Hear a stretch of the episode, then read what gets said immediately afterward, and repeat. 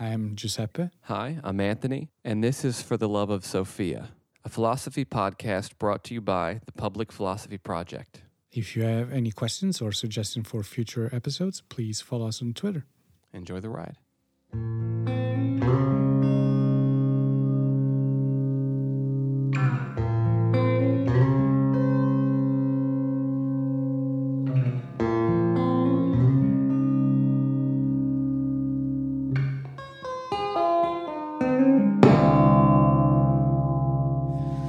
Today's episode is a is a good one, isn't it? It's, it's about God. Yeah. Um, Where so do we even begin? the ultimate question, right? That is. Um, is there a God? And what would be the implication of this answer, right? Mm-hmm. Um, I think that we could maybe we could start by saying that regardless of what we believe, right? Mm-hmm. Uh, which is not as important. Um, the way we will explore this is probably by, you know, assuming one way or the other, trying to figure out if it's possible to know, right? I think that's makes More sense. than anything else, right? Mhm. Um, and I think that I don't know if you agree with this. That the idea is that we this discussion has not necessarily much to do with um, the belief aspect of it, right? I think that philosophically, I would say that everyone is allowed to believe with or without proof Mhm. in the existence or not existence of God. That the problem becomes the problem becomes a truly philosophical problem when we start we try to understand if there is a ground to Mm. believe it within reason. Do you Mhm. agree with that? Yeah. Or, um, because if we if we stay in the level of the belief, right, just simple belief, Mhm. simple faith, then it's not a true philosophical issue, right? Yeah, because then it becomes the supernatural Yes. rather than the natural. And so I guess our task is to see if and how it is reasonably possible for there to be something like a God, however that is defined. Yes. Is that right? Yeah, perhaps I would say so. So I always think the question is difficult Very. because when you ask someone, is there a blank, right? Is there an X? You have to already be working with some definition of X. And in the case of God, it's a little muddy, to say the least. right? Because in order to answer the question, is there a God? You have to first assume one particular definition of God. And I suppose you also have to presuppose that definition, even if you're asking the question. So, I don't know, is there one general definition that's good enough? For God? Yeah. Because usually when you hear this question, they mean the Judeo Christian God, Yes. right? But that's kind of a limiting question, right? Well, the and even the way we pose, right? Is there a God, right? Mm, that's true. Why didn't we ask? Are there are there any gods, right? Mm. Because the frame is already the one of the monotheistic religion, right? Yeah. From our perspective of Westerners, um, which I think we could kind of we can work with the frame, uh, but I wonder though if you were asking what could be a general definition Yeah. of it. Um, and we can go with the anthropological definition, right? Of Mm. the of this being that is somewhat, somehow in control of either the entire universe or part of the universe, um, in control in different ways, or is Mm. created or or is in control of a Yeah. part. I. I suppose I was thinking creation more than control. Okay. Like, was there a first creator, right? Or a first cause of some sort? Okay. Oh, well, that's that's even more limiting, isn't it? Because a Hmm. god, technically, again, Zeus or Poseidon's, right?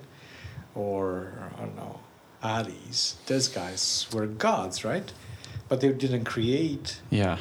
anything, and they were not even in control of the whole thing. They were in control of parts of it, Mm. right? One of the sky, one of the, one of the sea, and the other one. I suppose I've written that off as not a. It's not true, right? It's, Yeah. not, it's not even a question, right? Yeah. That's funny because it should we write that off? Well, Because those are mythologies now, right? Those are myths. It's Yeah, not so- real religion. It's myths. so I think to the extent that there are these ultra specific stories and narratives, we could brush that aside, Okay. right, and try to figure out what's the defining characteristic of gods. Are we are we brushing off the Bible as well and the Quran and those things?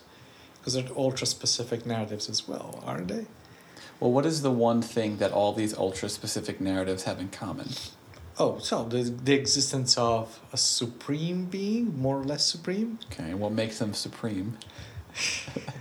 Uh, the fact that they have some sort of control over stuff. I I think the the control aspect is there even more than the.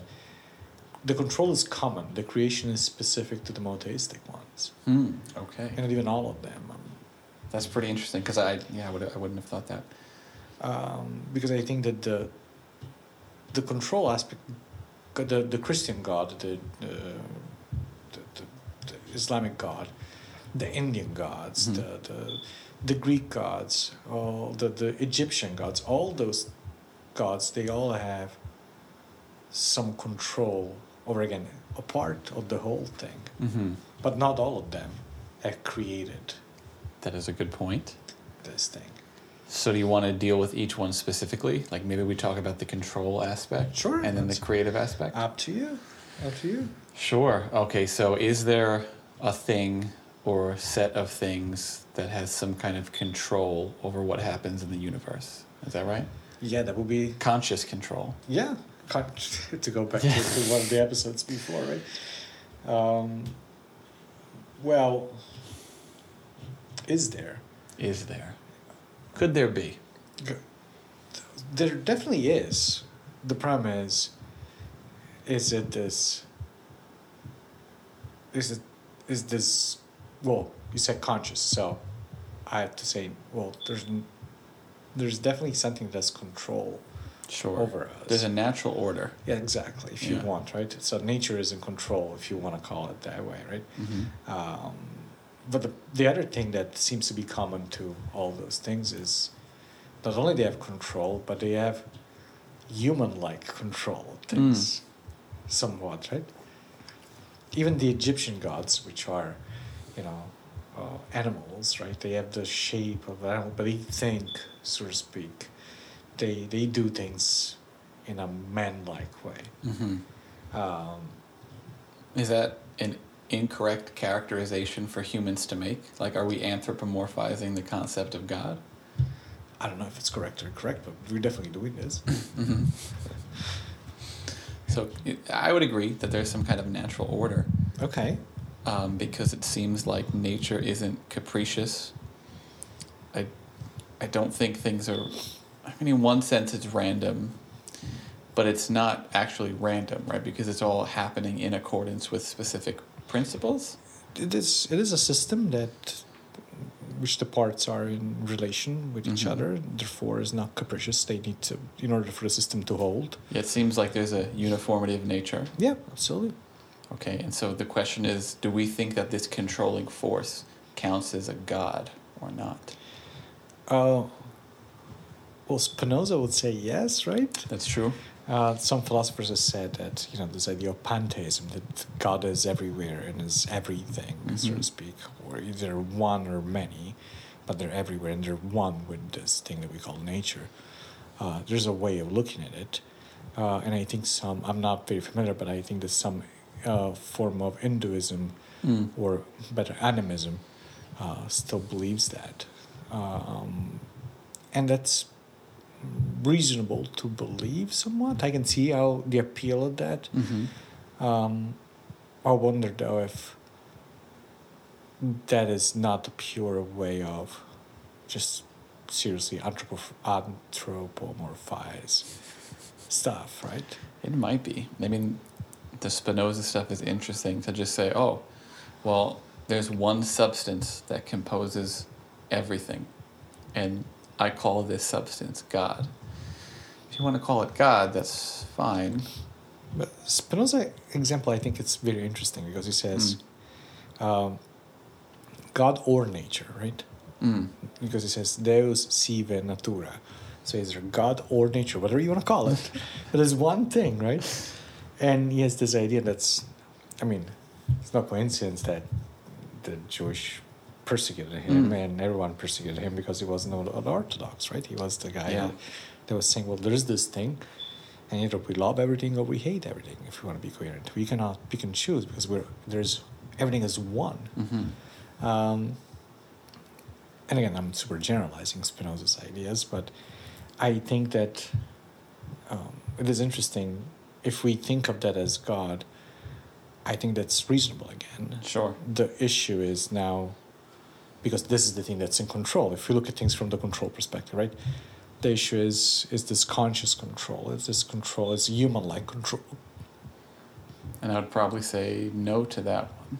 Mm. It doesn't seem human like Why? What do you think is the difference? because it doesn't seem like there's intention. Hmm. How do we know that, though? It's I- funny I'm taking the religious I- part here, but you do this. Um, we can't know it, Okay. But it seems like it'd be reasonable to believe that there is an intention because intention requires some kind of conscious state and there doesn't seem to be anything in the universe at large which points to one conscious state So there's no Mother Nature thing. i don't know maybe there is Uh, no, but I, I understand what you mean. Understand what you mean. Well, would that, though, bar us from believing in God philosophically? that's a good question it would it would bar us from believing in god defined in one way which is why this question is so hard Yes. So definitely, the God intended as this natural, omnipresent, controlling force, Mhm.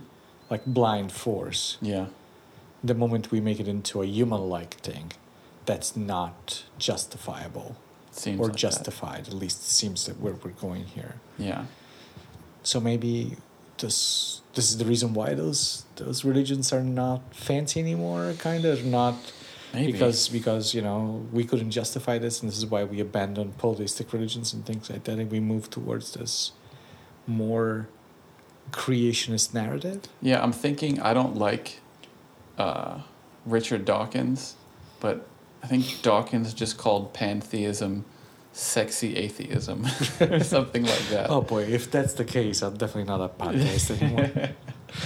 So do you want to maybe we consider the creation side of it? yeah, that's what I'm saying. I mean, maybe maybe that's maybe that's why those those things didn't work because this idea of control wasn't enough, Yeah. and now we instead are navigating towards the creation aspect. yeah. And so is there a creator? How do how can we make the argument for this or against this? Well, there's the first cause argument, right, which is that so so Aquinas I think makes two versions of this. His many of his five ways are similar, but two are, are very similar. One says that all things are in motion, and all things that are in motion need to have been put in motion by something outside of it. And so if you follow this chain all the way back, well, you have God that put everything in motion, right? Mm-hmm. And similarly, all things need a cause. Everything was caused by something. But you can't have this infinitely, according to Aquinas. And so at the beginning, there must have been one thing that caused everything else, and we call that first cause God. Mm-mm-mm. So we have two things that basically what we're saying is to avoid this thing that's this infinite regress to something, Mm-hmm. we need to pose Mm-hmm. a beginning of things, right? Right. Something that makes this start. And uh, and in both of these cases, for the way I understand it, especially in the first case, this unmovable mover, right, so to speak, is the God is outside this chain of movement that's Mhm. put in place. Uh, but he's the one that initiates it, right? And the second case is like the primal cause, the first cause of stuff. Mm-hmm. How is that though? How does it give us? How is? How is that proof of divinity? I don't know if it proves divinity. It would prove something transcendent. How would it prove creation though? It would, Hmm. I mean, Because those things are fine within a system that's already existing, right? yeah. Because you set things in motion, but things, in order to be set in motion, need to be there already, right? Mhm. Uh, you can cause things, but the things that you're causing somehow, those effects, there needs to be some material stuff in there, right? Where there's smoke, there's Well, fire. Or maybe God created all of the conditions for that. but those two proofs don't tell us anything about that. Hmm. Why not? Why not? So motion, I get why that wouldn't do it, but why not causality more general? Uh, again, let's make an example of causality. Okay. Uh, we can go with Hume with the billiard balls, or we can Mhm. go with you know where there is smoke, there is fire, right? Uh, smoke is caused by fire, Mm-hmm. right? But in order for fire to exist, what do we need? The wood there, something to, you know, some kind of kindling stuff, a Mhm. lighter, some whatever you want. Mhm. Those things need to be there in order. There's need. There's the need to form some raw material for causation to happen, right? Mm-hmm. causation is not creation. Something is cause of something else. Ah. So I think it would the, the answer would be God already existed Okay. and God created things outside of him. But these two things again that we mentioned don't prove us that. Because you're saying in order for it to be caused, there needed to already exist a system in which things could be caused. Exactly. And of this, these two proofs don't tell us anything. Aha, okay. Well, let's examine his other proofs. so two down, three to go. I I've thought of those things before, so What I thought you were going to take the Bertrand Russell position, mm-hmm. Which is to say, well, who caused the first cause? right? not not a, not a fan of this guy, of, of the guy. But I no no. I the, the thing for me is seriously. I mean, those things happen within a system, and those conditions are already there. Mm. And I understand you can tell me, well, God created these conditions, which is fine. Yeah. But these two proofs don't tell me anything about that creation. Yeah, and even Plato knew that because in the Timaeus, the demiurge is creating the material realm based on the forms, but the material realm already exists. Exactly. Yeah, and he's just shaping things within it. Exactly. So it's making, it's like, which I think is not, is not a case that, it's not by chance that even in Genesis, right? God Mhm. is manipulating mud to create man, right? Mm. It's already there. It's just shaping it differently. It's breathing it into life. That's so there is this point. idea of making things, but within already a system. Now the problem is if we define God just as the creator Mhm. or the controller, we seem to bump into those issues, right? Okay, creator, but you haven't said anything to me that not you, obviously, in Mhm. general, that proves this creation happening from scratch. You're telling me that with the system that's already there, well, God, it's the prime mover, is you know, the final cause, the the the. the Yeah, I'm trying to think if there's a way out of this that what someone can say, and the only thing I could think of is that God created the system from nothing. Okay, but that's a statement, right? That's that's a, an axiom, if you want. Yeah, But that's not provable, at least not in those terms. right. And not from Aquinas' proofs. Okay, well, what's another one of his proofs? He says, all existences are either necessary or contingent. Yes. okay, or aka dependent. And so everything that's in existence now is contingent. In other words, doesn't have to exist. You can imagine it not existing. Okay. Um, and what he says is contingent existences can be caused by more primary contingent existences, but there has to be at least one necessary existence in the beginning to cause the contingent existences. So everything that exists is contingent, hmm and we know this because we all die. Everything dies. And we could imagine it. everything dissipates, and Yeah. we can imagine this happening forever and ever and ever. But because things exist, there must be something hmm that necessarily Yes. exists. Yes. Okay, that escapes that issues that we are talking about somehow the system because we're saying, well, the system is all contingent to the existence of this being, I guess, right? That's probably the most convincing of the ones that we have hmm that we examined today. Can we think of any problems with that? Uh, I am. Uh, well, first of all, and you can take Russell's side here, right? Mhm. What makes that? What what is this? Why do we stop there? Mm-hmm.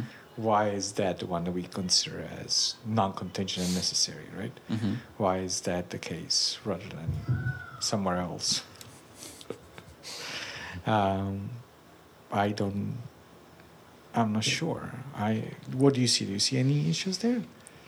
I mean, we might run into that issue, but I'm wondering if the response would just be, well, I'm not saying what that necessary thing is. I'm just saying that there has to be a, at least one necessary thing. But is that reasonable to believe? Is that true, so to speak? I don't know. Well, I mean, it doesn't seem crazy. But it's. So again, on what rules are we basing the fact that if everything is contingent, there must be something necessary? Well, I guess it, it's, again, um, presupposing, if you will, if you think it's a presupposition, that an infinite regress is either bad or impossible. Okay, so we're still basing this on this idea again that it's bad of the Yeah. Let, regresses. let's stick with impossibility, I guess, because that sounds more logical. well, again, bad because that was the Greeks, right? Okay. The infinite is bad, and so Mhm. that's, but that's not the case. You're saying is not possible. That's what maybe someone like Aquinas would say, is that the Mhm. infinite isn't possible. It's not reasonable. It's not perfectly rational. Mm, Do you agree with that? At the very least, I don't immediately disagree with it. It, it seems like within the framework of rationality, there are these relationships between the necessary and the contingent. So it's like, okay, maybe Hmm. that works. To borrow from Chalmers, Okay. the idea that we can think of infinite doesn't necessarily that we can imagine that. If i think about something infinite the fact that you can think of it doesn't already tell us that. It tells us, it doesn't tell us it's possible, it tells us that it's not impossible. well does it tell that it's rational though to think so right? It's, It's not logical. irrational, it's yeah. logical to think that.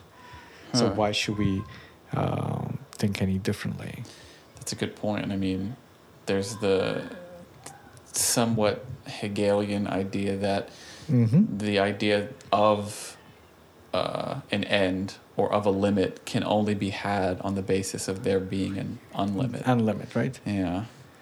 So that's okay. So maybe we shuffle this one. so that one you know that Mhm. also might be problematic So we shuffle this one, but better than the first two, you would say. Uh, definitely Okay. Definitely. And again, uh, and I, I don't want to give the impression that, that again, once more, we're looking at uh, rational ways Mhm. of figuring out if Yeah. if there is any rational grounding for the existence of God. And on a side note, I think maybe that's a common view you have. Of the, I think that's the third way. Um, I, I don't quote me on that, but Dr. Kogan, who was Jewish theologian, also said he thought that was the best proof. So that may be shared. Um, now the f- the very fifth one, I think, is an argument from design, which I think is probably the weakest. Yes. Uh, maybe we can go to that, but the fourth one is gradations. Okay. Right, so he says that there's always a gradation of things. So, for example, something could always be better or worse. Know, for perfection, right? There must be a perfect being. yes, all the there needs to be something that's the maximal good in order for us to call things better or worse, because it's always better or worse relative to that maximal good. We call that God. Okay. Uh, I don't. I disagree with this. Uh, in general, not just for the argument of God. So some people would will use that argument in ethics as well sometimes, right? Mhm. Well, why is there bad in the world? Why does why do we have evil in the world or things like this? And why do bad things happen? Or well, that's necessary because otherwise we would not recognize the good either, right? Mhm. There's this idea that in order for me to understand what's bad, there must be something. Well, in order to understand what's good, there must be something bad, and I think that Which is also a Hegelian thing again. yes, Okay. which I think that in this case at least, um, this argument works on that, right? On this, and he puts it to the to this maximum strength. He says, well, you know, there's gradation of things. There's mud, which is the lowest thing, and then Mhm. something a little bit better, and a little bit better, a little bit better, and then we get to, to God, which is the, the the the supreme good. The issue there is, I don't think that that's the case. I think that you can appreciate and understand things without them being into a scale. This idea of the scale is kind of silly. Hmm. I always make this example. Um, think of food, right? You eat something, you like something to eat, right? If I tell you, "Oh, does that pasta that we had before does it taste good?" hmm You would say, for example, yes. Let's assume you liked it. I'd say yes, it's good. But to say that, you don't need to have tasted something horrible, right? Mm. I always make the example you need to taste poop in order to say that something tastes good, right? Okay, so you don't need to experience the absolutes. No, and I don't think I don't need I don't even think that you need to experience something that's the opposite of that. But but don't you need an idea of it? I'm not sure. I don't think so. Mm. I, I don't know about you. Do you do you find yourself like uh, So I am a little conflicted here okay? because I don't know how I would respond to the scale or food Okay. example because I, I understand where you're coming from. I do believe firmly that we only recognize things in relation to their negations. Okay. So I think you can only know something is something because it's not the thing that it's not. Who was it? Empedocles, the guy that was like, you know the things because they're different. I mean, I, I even see this just like in the law of identity and non contradiction in Aristotle. I see this relationship working. Um, Are you saying in a sense, in a way that, you know, in order for you to recognize like a, a figure, a Mm. picture, it needs to be different from its background. In this sense, that you need a difference. well, I mean that, okay, so I'm looking at this cup, right? And I know it's a cup because it's not a not cup. Okay. So it's need- not a table. It's not. A, It's not everything but a cup. And I'm I'm wondering if this is related to this issue at all. It might. mm, It might be. It might, yeah, I'm not it, sure. It might be. But do you really believe that, that you are able to identify this just because it's not something else? Yeah, I think difference is part of identity. Okay. But I mean, I don't know if difference comes into play with Aquinas because it's not that he's saying God must exist because there's a maximal bad. He's saying God must exist because we call things good. Mm-mm. Well, I guess it's still negative in the sense that it's never the maximal good, so it's not God, Mhm. and that's how we recognize things. One thing I thought you were going to say is okay, maybe we can admit of a maximal good, perfection, but why does it have to be God? Uh, which is another issue, definitely, right? Um, and again, if we're borrowing the same argument, the way the same way we used the argument before to kind of brush that off, right? Because we have the possibility of thinking about perfection somehow, Mhm. right? We can, we should. Yeah. It's possible. It's there, right? But I was wondering, well, and maybe that's a discussion for later. The fact that we can think that God exists, right? That we can imagine this. Oh, right, God, right. Doesn't make it possible or rational, right? Yeah. Certainly, Because if it's we're using that- possible. If we're using that argument, right? yeah. Technically, why not? It is That's possible. true. But this this last proof from from Aquinas, it's also a difficult one, and I think that again, this idea of perfections, of better perfections coming up and up and up until you get to perfection. Um, in a sense, if there was a perfect being, um, maybe that could be God. Maybe. The problem is though, this perfection, um, how can we say, implies consciousness because we, I, I think Anselm would say yes.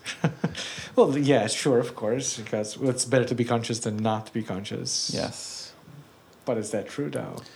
So I so when I was in in undergrad and I first learned the ontological argument, I questioned the same thing. I was like, well, why does that mean better? And Well, but the ontology argument is that existing is better than not existing. yeah, But being conscious versus not being conscious is different though. Yeah, I guess it is different, but in my head, I was lumping it in with it, right? Okay. Because if it's an all powerful being, you would have to have all of these qualities. Consciousness is one of them. But I could see how it's distinct. And I'm wondering though, would we be okay in saying that okay, what all we can say is, and we can call that God if you want, hmm there is some powerful, creative being hmm that exists that is this perfect being somewhat but this perfect being is not necessarily conscious it can be just this blind force Could be sexy atheism. right I would agree that I think. i was thinking of schopenhauer specifically and, Okay. and uh, the, this will that Oh, the will, like this okay. kind of creating this but it's So then we're all kind of gods. yeah right, it's, sort of Um, no, I think that's interesting, and I think there is a metaphorical case to be made that Genesis is uh, an allegory for self-creating things. Mhm. But I would agree, if I had to say something, that in order for anything to be, there has to be something transcendent. yeah That I, I I'm not sure what that means. Maybe it's not a concrete transcendence. Maybe it's just conceptual. But I don't but know. is it a divine transcendence I don't know. What do you mean by divine? Well, I think that that might be a good a good discussion for next episode. We can continue this discussion on God That sounds good. uh, for next episode, and maybe we can try to define divinity. We could define divinity and maybe touch on the ontological argument. Maybe Sure, that absolutely. sounds good. Okay, see you next time. See you guys.